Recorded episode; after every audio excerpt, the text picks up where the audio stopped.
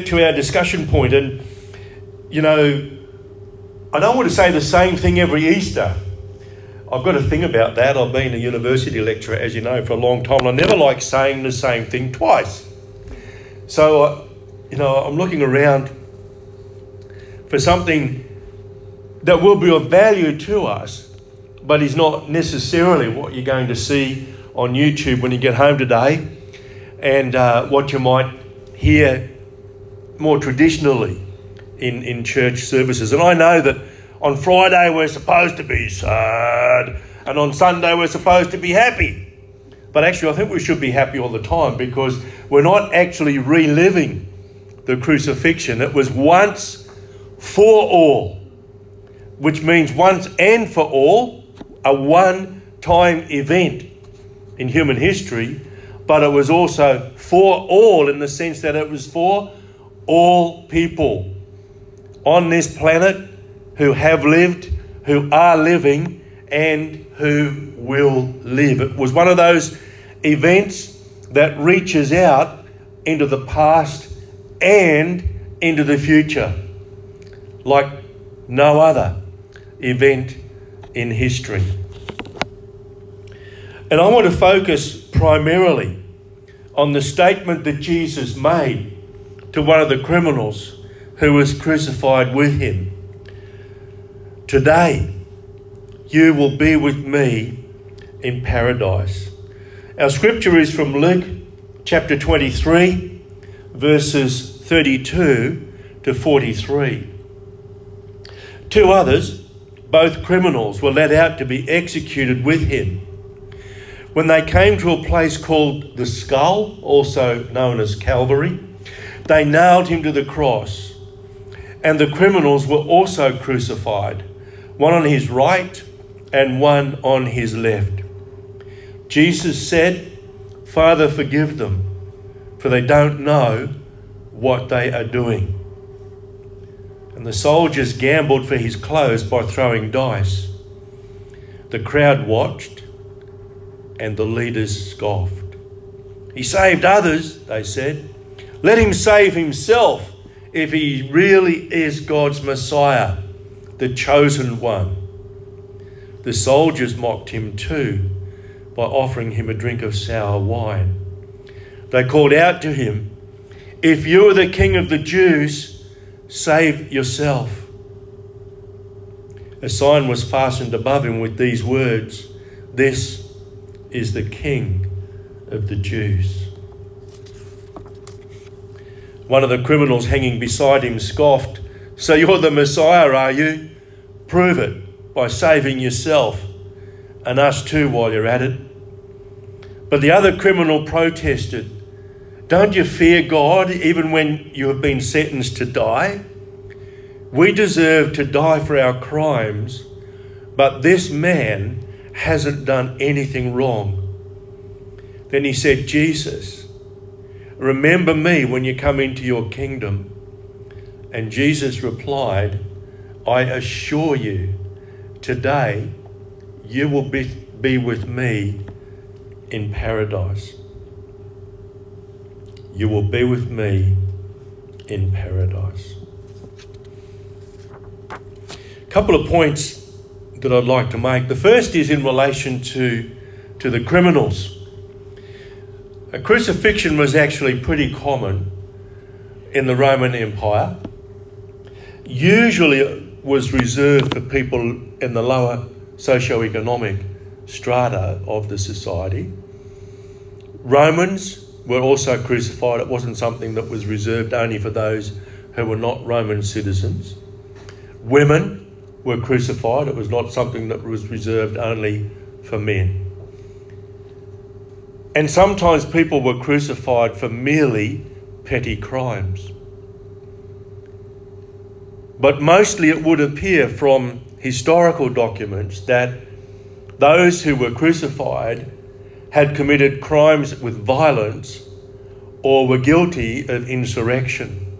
And one thing the Romans would not put up with was any kind of insurrection. They literally ruled with an iron fist. And one of the reasons why the Roman Empire was so extensive and lasted so long was that they would brook no opposition of any kind. I mentioned last week that during Passover, uh, Pilate would ride through Jerusalem on a white horse accompanied by soldiers as a reminder to the people that they were under the thumb of their Roman rulers. I reminded us also last week that most Jews were very, very poor, and many were living at or below starvation level. It was a dreadful time to be alive, in fact, unless you were born to the nobility. In all likelihood, the two criminals who were crucified with Jesus were violent criminals. In other words, they robbed with violence. A study of the um, the Greek wording used in the Gospels of Mark and I think Matthew would indicate that. If they weren't robbers who engaged in violence, they were insurrectionists. And of course, as I've already mentioned, the Romans would not put up with any opposition whatsoever. So, under Roman law, it certainly seems that the two who were crucified with Jesus actually deserved to be crucified. This makes the statement that Jesus made Today you will be with me in paradise, all the more impacting. I have no idea whether this is good doctrine or not, but I think we should consider whether or not the criminal whom Jesus spoke to may well have actually been the first ever Christian. He may have been the first ever Christian. And you know what? He didn't have a fancy speech. He didn't run to the front of the temple. He didn't cry out, What a wretched sinner I am. But he did acknowledge that he was someone who actually deserved the punishment that was being meted out to him. It's interesting, isn't it? Jesus didn't speak to the other robber. The robber who mocked him, and incidentally, the soldiers and the crowd who mocked him, Jesus never really addressed them at all. But he did address the criminal who knew who he was the criminal knew who he was. He knew that he was someone deserving of death. Don't you fear God even when you have been sentenced to die? We deserve to die for our crimes. But this man hasn't done anything wrong.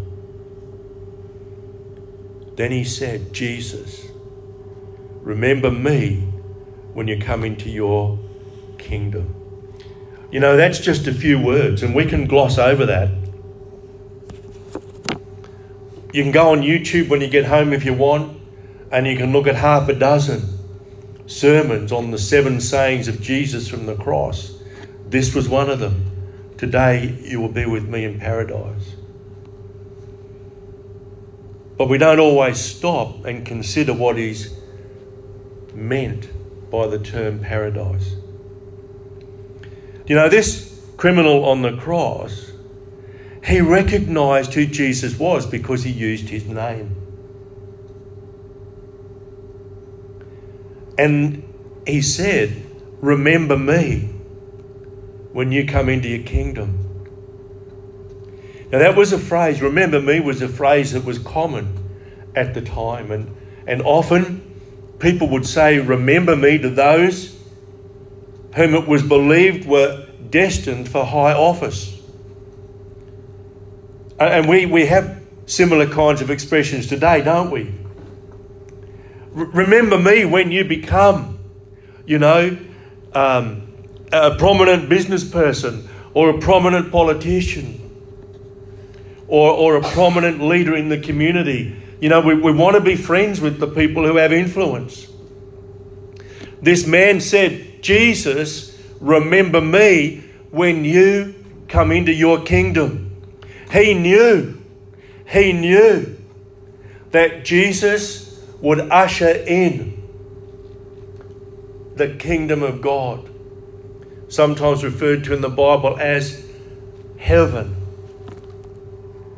So this criminal understood that Jesus would come again and would establish for the rest of eternity the kingdom of God. And we know that in a sense the kingdom came when Jesus was resurrected. But the kingdom is still unfolding and will continue to do so and it will be fully consummated when Jesus comes a second time. But this criminal knew who he was and he knew who Jesus was. And isn't that what salvation is fundamentally about? We know who we are and we know who Jesus is.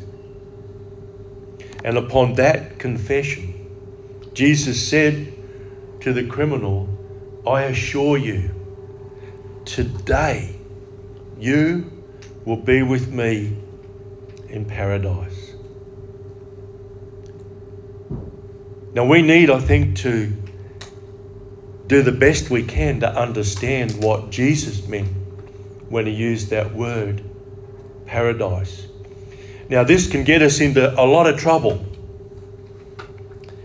And a few Easters ago, the title of my discussion point on the Sunday was Where was Jesus for the three days between his crucifixion and his resurrection?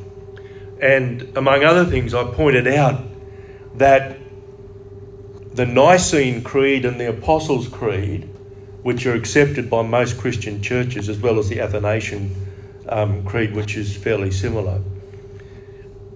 Those, the two creeds, the Nicene Creed and the Apostles' Creed, which is the Apostles' Creed came a bit later than the Nicene Creed, but there's one major distinction between those two creeds. The Apostles' Creed says that Jesus descended into hell. Now, the point I made when I spoke that message a few years ago was that I don't believe Jesus did go to hell. Two reasons primarily. One is Jesus declared that it was finished. Tetelestai is the Greek word, which means it's finished, it's over with and done. Everything that Jesus had come to do, he had done. He had defeated Satan. He didn't have to go to hell and fight against Satan and all of the fallen angels down there. That wasn't necessary. Unless you don't believe it was really finished when he said it was finished. The other piece of evidence is that Jesus said to the criminal, Today, today, you will be with me in paradise. He didn't say, You will be with me in hell. Now, I'm not going to go through all of the points I made uh, a few years ago, but the Jews around about this time understood that when we died, we went to what they called uh, Gehenna, uh, in the New Testament it's referred to as Hades, which is best understood as a kind of holding place where those who have died remain until the judgment day. And the judgment day, of course, comes when Jesus returns a second time. In Hebrew thinking, paradise was like Eden, the Garden of Eden.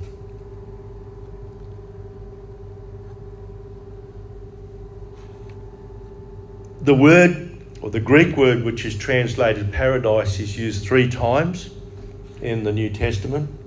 Uh, once here, when Jesus is speaking to the criminal, Paul uses it in 2 Corinthians 12, verses 2 to 4, where in some translations he talks about a third heaven. That's really confusing. Um, in the, in the, the, the Jewish literature, there can be as many as 365 heavens. Um, some documents refer to seven heavens, some refer to three heavens. Most likely, in that case, Paul was, as it says, caught up to what we call heaven, the dwelling place of God. Now, probably his use of the term third heaven is the, the highest heaven in Jewish thinking. Remember, he was he was actually writing to Greeks here, but he he most likely was using the word paradise to refer to the heaven where God dwells. The word's also used in, in, uh, in the book of Revelation where again it refers to the heavenly dwelling place of God. But in this use here, most likely it is actually referring to what is usually translated Hades in the New Testament. Now, I want to read for you the story, many people call it a parable, of the rich man and Lazarus. This is in Luke 16. I'm going to read from the New King James Version.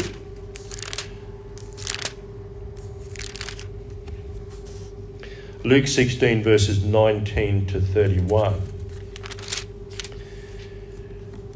By about this time in, in history, the Jews had a concept of this holding places being of two divisions one division was where people who were destined for hell go, and one division was where people who were destined for heaven go.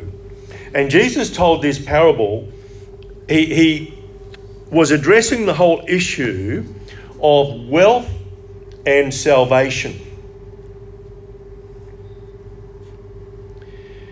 Now, many people today are saying, well, you know, it's really difficult for wealthy people to go to heaven. But that wasn't the point. Back then, most people who were wealthy did it through the exploitation of the poor. And of course, some people are still doing that today, but the way in which business is done has been heavily influenced by Christian thinking. And I suspect that, particularly since about 1850, when the British Parliament passed laws that established what we call joint stock companies or publicly listed companies, that actually lifted the standards of, of business because business came under much closer scrutiny both by governments and by the people in general who became shareholders or stockholders in these businesses. But back then it was very common, almost universal for rich people to have become rich because they exploited the poor people. So Jesus was probably not saying, if you're rich, you're done for. And one reason for that is that Abraham, who was a very, very wealthy man, features in this parable. So, verse 19 of Luke 16 there was a certain rich man who was clothed in purple and fine linen and fed sumptuously every day. But there was a certain beggar named Lazarus, full of sores, who was laid at his gate. He desired to be fed with the crumbs which fell from the rich man's table. Moreover, the dogs came and licked his sores. So it was that the beggar died and was carried by the angels to Abraham's bosom. the rich man also died and was buried. And being in torment in Hades, he lifted up his eyes and saw Abraham afar off and Lazarus in his bosom.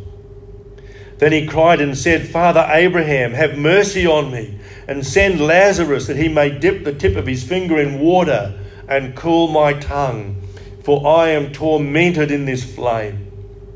But Abraham said, Son, remember that in your lifetime you received your good things, and likewise Lazarus evil things.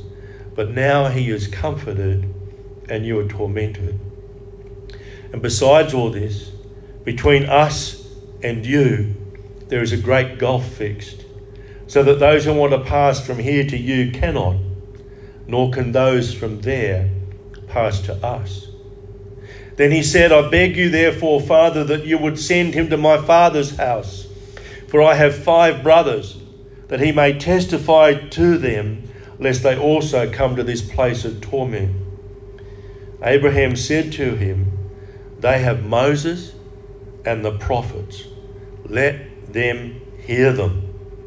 And he said, No, Father Abraham, but if one goes to them from the dead, they will repent. But he said to him, If they do not hear Moses and the prophets, neither will they be persuaded through one, uh, though one rise from the dead. So here we have this picture of Hades or Gehenna, the place where we go when we die. In that place, there is separation between those who are followers of Jesus Christ, we call them Christians, and those who are not. And of course, it's too late to change your mind once you are there. And that's what was the fate of the rich man. It's interesting, isn't it, that when the rich man cried to Abraham, he said, Send Lazarus. The rich man still didn't understand. Send that Lazarus to ease me from my discomfort. Send Lazarus.